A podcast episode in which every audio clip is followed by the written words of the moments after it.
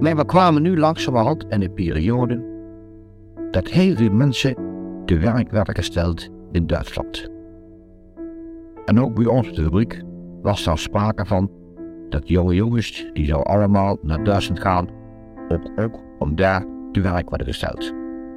Maar als je bij wijze van spreken bij een of andere instantie werkte, of een bedrijf wat noodzakelijk was, dan mocht je blijven.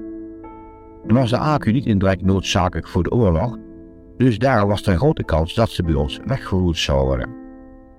Alleen diegenen die dus hier of daarbij waren, het zijn technische noodhulp of technische nooddienst zoals genoemd werd, die mochten blijven. Ik daarna geïnformeerd en ja hoor, als je daarbij was, dan mocht je uitblijven. In Hollands. Ben er naartoe gegaan. Ik kreeg er een overal een gasmasker. Ik kreeg een paar of schoenen, dat weet ik niet precies meer. En ik was zogenaamd technische hulpman. Het leukste was nog, ik moest leren lassen. Want als er hier bijvoorbeeld een brug ingestort was of, of iets daar gebeurd was, dan moest je bijvoorbeeld die aan elkaar kunnen lassen. Nou, ik had er nooit dingen in de handen gehad, maar goed, je probeert wat om toch zoveel mogelijk in Holland te kunnen blijven. Dat ging een poosje goed. Dan werden we aangesproken daar als ze s'avonds waren met kameraden en zo. Maar ja, weet jij veel. Op een keer in de stad. En die man die ons les gaf, die stond op de hoek van de straat. Met een set papier in de hand, blaadjes allemaal. Enfin, eh, ik ging voorzichtig kijken. Jawel hoor, blaadjes van de NSB. Wat doen we dat wat linkerzoen? Ik naar huis, ik zeg tegen mijn vader en moeder, ik zeg nou je kijken. Kerel staat op de venten, met Vulk Vaderland. Maar ik weet nog goed, in die dagen was er een versje op gemaakt. Op de hoek van de straat staat een fariseer. Het is geen man, het is geen vrouw, het is een NSB'er. Met een krant in de hand staat hij daar te venten. Hij verkoopt zijn vaderland voor zes losse centen. Dus je kunt wel nagaan, daar moest ik niet bij zijn. Dus ik bedank voor de technische noodhulp. Niks aan de hand. Maar een groep van de AQ was daar weggezonden naar Duitsland. En toen werd er een tweede groep opgeroepen. En wat dacht je? Ewert was een sigaar. We werden allemaal gekeurd in een heel klein hokje, de dokter Willeke. Mond open, ogen kijken, goed gedurfd. Allemaal waren klaar voor Duitsland. Eerst werden we nog naar het arbeidsbureau gestuurd in Arnhem. En dan mocht je gaan kiezen dan, waar het liefste heen wou. Toen zegt hij, wil je soms naar Mainz am Rijn? Dat is een uh, mooie badplaats, zegt hij. Ik zei maar aan de andere jongens toe. Ja, zit hij, die gaan allemaal naar Oldenburg. Ik zeg, uh, laat mij ook naar Oldenburg gaan. Dus ik was een sigaar. Toen ik de fabriek weer terugkwamen, toen werd er kisten van ons gemaakt met een handstad, een zogenaamde koffer, want verder bezat ook niets. En dan kreeg je mee van de fabriek uh, zakken, een overal, wat ondergoed, een paar schoenen.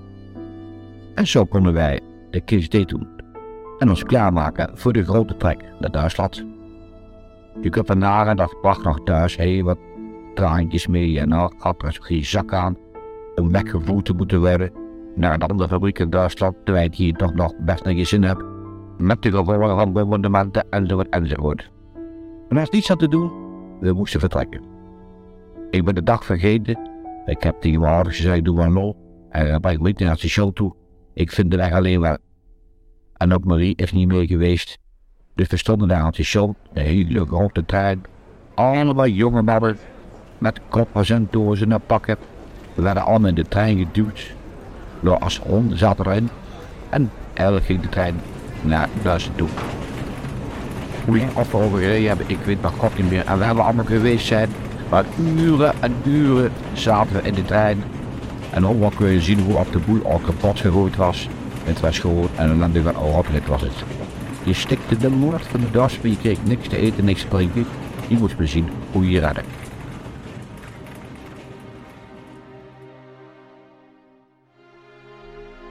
Het was al donker toen we eindelijk op de plaats van bestemming aankwamen. Het was een groot lager van hout en daar werden we naartoe gebracht. ontvangen door de kampcommandant, zoals dat toen heette, of de lagervuren.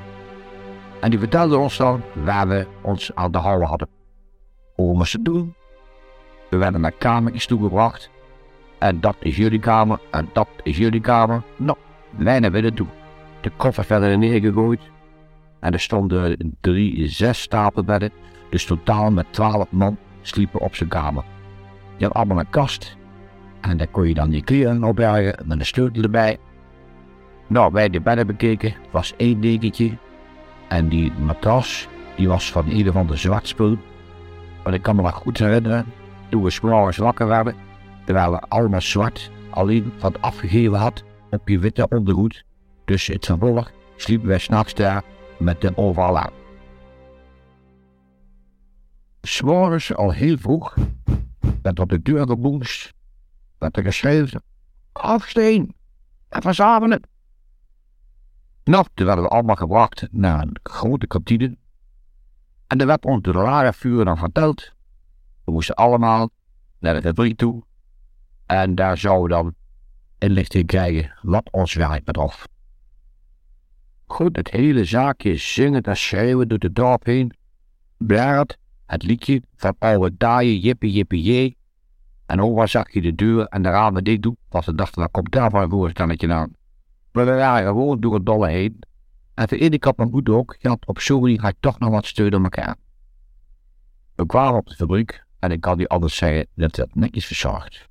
Alleen de inkomst was heel vreemd.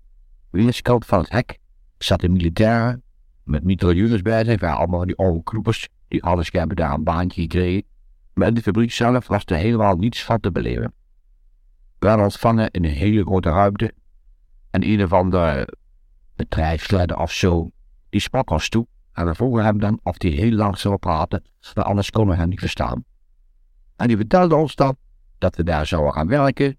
En dan konden we even rondgeleid worden. En dan zouden we zien waar we terecht kwamen. Nou, ik heb die rondleiding meegemaakt, maar ik vond het dan heel erg verschrikkelijk.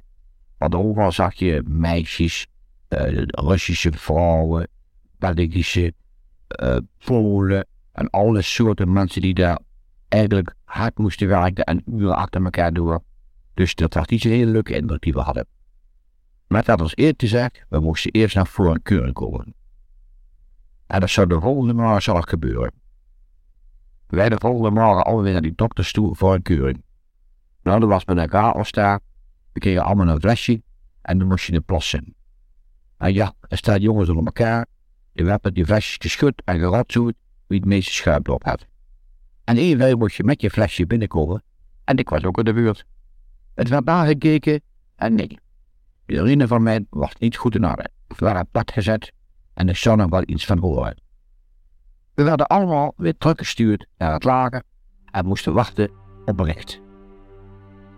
De volgende morgen, ja hoor, alle namen werden afgeroepen. Die moesten allemaal, het zei de een om zes uur en de ander om twee uur, zich allemaal melden bij de fabriek. Mijn naam was er niet bij. Ik stapte naar lagervuren. Ik tegen de lagervuren, eh, mij hebben ze niet opgeroepen. Nee, zegt dat klopt. Je moet morgen terugkomen voor een keuring nog. Nou, dus ik er weer naartoe voor een nieuwe keuring.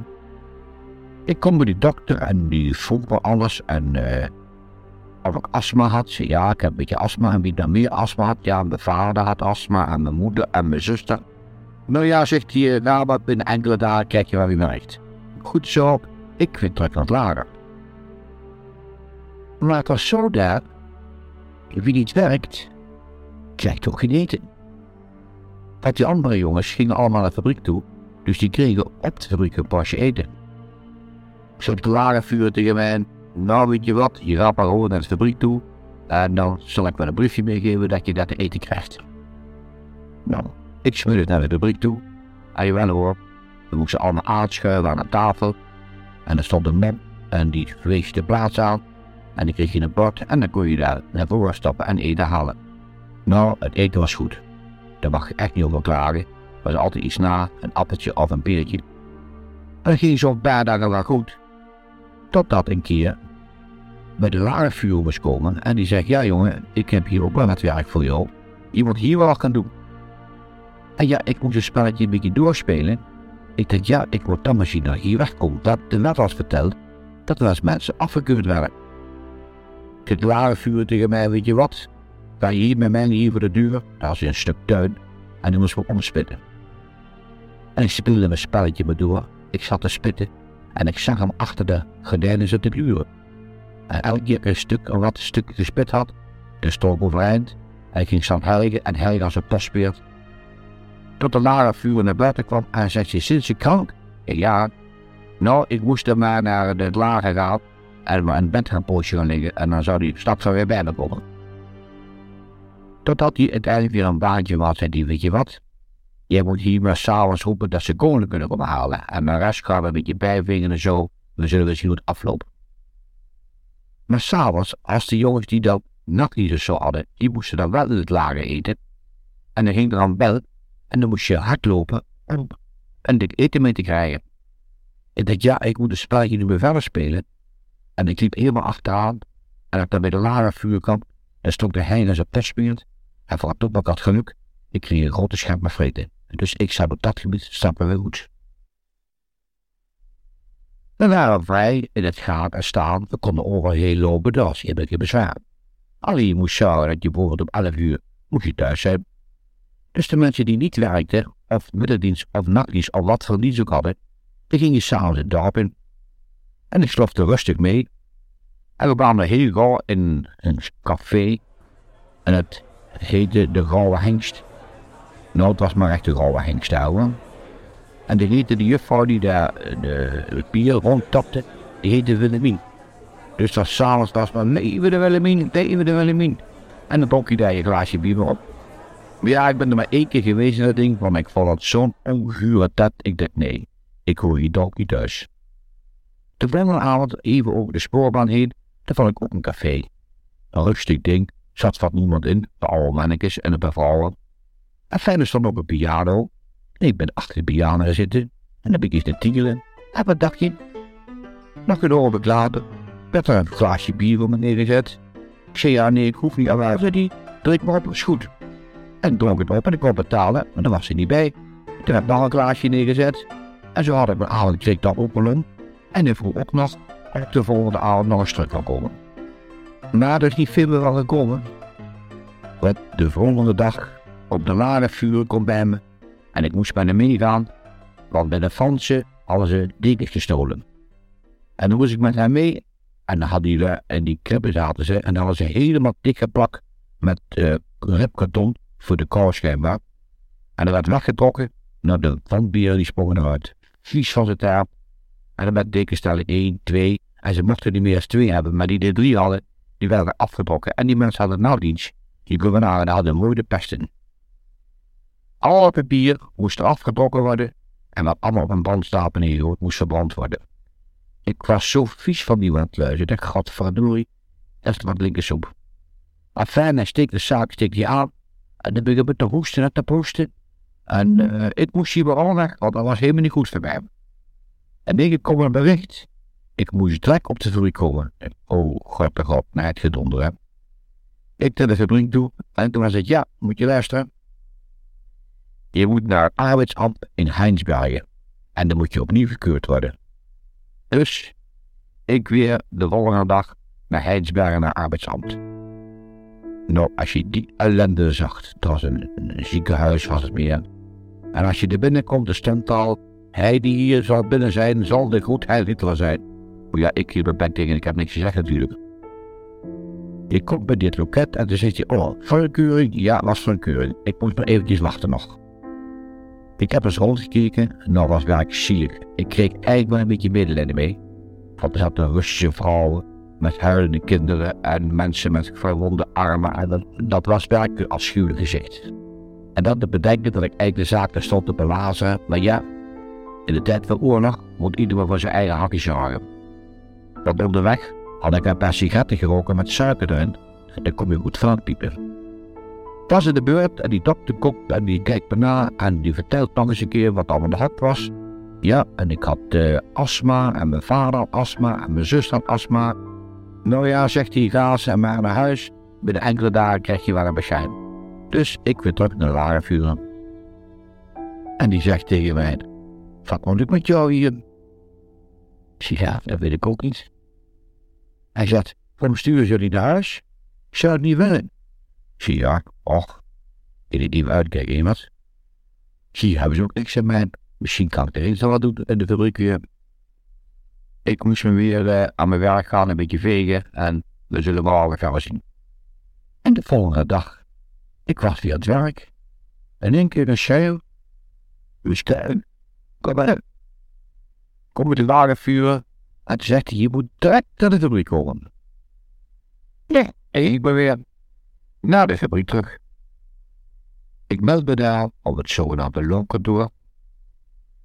Loket. Toen zegt iemand tegen mij, ik ga me namen. Die hebben ze keine papieren. En binnen een stunde varen op naar Holland. Ja, ik wist niet wat ik hoorde. Fijn, er werd wat geritseld en geratsoet en ik uh, kreeg papier mee en ik kreeg uh, wat geld nog. En ik druk wat lager. Beneden weer, lager vuren toe. Ik zeg tegen hem, ik zeg ja, ik, zeg, ik moet direct naar hen naartoe. Ik ben afgekeurd. Om twee uur moet ik terug zijn bij de fabriek. Nou, vindt hij dan, maat wat je wegkomt. Ik zeg ja, maar ik kan onmogelijk nog in die korte tijd naar de fabriek lopen met die zware koffers. En wat dacht je? Er werden bij mensen uit bed getrommeld die nachtdienst hadden gehad. En die moesten met het koffer brengen naar de fabriek toe. Nou jongens, ik ben nooit zo geweest die dag. En ik kom er aan en wat dacht je? Er staat een hele grote bus. En er allemaal mensen in die in Limburg woonden en daar te werk gesteld waren. Dus ik werd in de bus gezet. Ik begreep geen s'nachts van, maar dat van een mum zat ik in rond. Dus uiteindelijk zat ik maar een heel klein beetje over de grens. Toen zijn helemaal boven bij 37 gegaan. En uiteindelijk daar onderaan, helemaal onder de toen zijn we terechtgekomen. Nou, je kunt vanavond al dat dat wel hartstikke fijn was voor hem. Ik ben meteen daar het politiebureau gehaald, want ik had een collega bij me en die had geen geld. En die had ook terug naar huis gaan. Die had de, toen destijds in zijn bed gebiest. Ja, ging had hij me voorstaan. Maar goed, die werd ook afgekeurd. En toen heb ik meteen naar Marie gebeld. En ik heb verteld, nou, ik ben in Holland weer. En zo laat kan ik vanavond terug zijn op het station. En jawel hoor, daar stond Marie te wachten. Ik weet niet hoe laat het was, s'avonds nu 9, half 10. En zodoende ben ik weer netjes naar huis gegaan. En dat was tot met zover mijn reis van Duitsland. Die nacht heb ik heerlijk geslapen in mijn eigen bed. Een dag of twee dagen later ben ik weer naar de Akie toegegaan en ik heb me daar aangemeld. Nou, ze keek natuurlijk stom verbaasd dat ik na 9 à 10 dagen alweer terug was op de fabriek. Ik moest opnieuw gekeurd worden. Dokter stond maar zijn hoofd te schudden. Met mij zit hij, ik stap die wel voor zich afgekeurd hebben, maar nou ja, zei hij, dat zijn mijn zaken niet. En ik werd aangenomen en iemand ging wel rustig aan zijn werk. Ik heb al een soort werkzaamheden moeten verrichten daar, want de spoelkamer die was eigenlijk al veel opgedoekt. werd niet veel meer gedaan. De meeste jongens waren allemaal natuurlijk weg, de mannen waren niet meer te zien, veel meisjes. Ik werd weer in de buitendienst nog gezet, moest ik kolen uh, scheppen en zout scheppen, want dat was hartstikke zwaar werk. Maar ik kan me nog goed herinneren, ik was een vracht met zout, moest dan van de wagon op een kleine loopplank overgebracht worden in een heel groot gat. Enfin, ik met die kruiwagen vol met zout. En ik erbij kwam, ik kon me niet omkiepen. Vooral moest dat gebeuren. Dus liet hem vallen. En dan lag mijn kruiwagen al beneden het zout. Nou, dan moest er eruit gehaald worden. En deze zei, nou, ik heb voor jou al de werk. En daar hebben ze me naar daar wilde krabben. Dat er hier voor ook een soort spoortrein op de fabriek. En daar kwam er papier mee aan. En dan moest ik die ribben, die wilde schoon krabben. Dus dat was mijn werk voorlopig. En het best goed herinneren dat ik nachtdienst kreeg. Werd er de kolonij en er waren geen mannen meer aanwezig en geen jongens meer. Alleen waren er meisjes. En die meisjes mochten s'nachts niet werken daar. Dus al die machines, die tuften er s'nachts door. En dan moest ik werden aangesteld om elke machine die afsloeg een nieuwe rol of iets daags op te zetten of een kloon eraf te halen. Ik liep daar in ieder geval moeten zien alleen niemand te zien. En dan hoorde je buiten elke keer dat de vliegtuigen overkwamen, ging wij een keer stiekem kijken. Nou, het was geen fluit aan. Ik ben weer een keer op een nachtdienst bezig. En dan gaat het onder in de lucht. En in één keer hadden we die hele grote exhaust. Dat was daarvoor om frisse lucht naar binnen te brengen. Alarmde. En die vielen in één keer. En stilstanden. En nou, ik wist niet wat er kwam. Ik kijk om me heen en wat zie ik in één keer? Een enorme grote spin. Een vreselijk beest liep naar de gang van de ene machine door naar de andere. Ik gewoon eromheen gerend. Maar ja, dat beest natuurlijk veel vlugger ik wel. Je moest heel aan om die machine heen lopen voor je weer bij de volgende stond ik. Ik heb later nog eens geïnformeerd wat dat voor een soort spin geweest kon zijn. En die meisje die ik eens vroeg, die was ook in Indië geweest en die vertelde mij dat kon wel een bananenspin geweest zijn. En die beesten die zitten dan schijnbaar in een, in een kist en die komen op zo'n manier terug hier in Holland. En die heeft hij op een of andere wijze de benen kunnen nemen, bij jongetjes schrikken te prachten maar zijn. Er gingen weer enkele dagen voorbij, tot ik bereid kreeg, ik moest op het arbeidsbureau komen. Oh, dat gaat me alweer. Ik ging naar ons loonkantoor toe en ik vertelde dat. Nou, zegt hij, moet je luisteren. je hebt je papieren mee. En dan moet je dan naar een man met één arm. En dan ga je daar naartoe en die moet je de papieren afgeven. Nou, ik ging er naartoe en inderdaad, die man zat daar. Ik ga hem passen. En dan zegt hij tegen mij hier zo. Dit moet je houden en dan moet je niet afgeven, altijd goed bewaren. Maar je moet nu wel eerst even gekeurd worden door dokter Willige weer. Dus waar zegt hij, zeg maak er me geen zorgen, het papiertje moet je laten zien. Ik dokter Willige toe, ik ging angstvallig papier in mijn handen, hij keek ernaar. En ik, oh ja, doet je het was? Nou, zegt hij, niet erg beste tanden. Nee, heb je heel last van maag? Klachten, ja, heb ik ook, dokter. En benauwd, ja, ook nog steeds. Boom, afgebeurd. Ik kreeg de weerstempeltje op en nu het alweer weggaan. En werd er toch nog wel eventjes gauw gevraagd waarvoor ook bedankt had van de technische noodhulp. Ik zei ja, ik maakte wel een weersmoes van. Ik zei ik was zo benauwd en ik kon hem niet verhouden. En als ik hard moet lopen, dan zou ik het niet kunnen redden. Dan zou ik niet mee kunnen komen met die jongens. Ja, dat begrepen ze nou wel. En die was weer vrij voor zolang het duurde.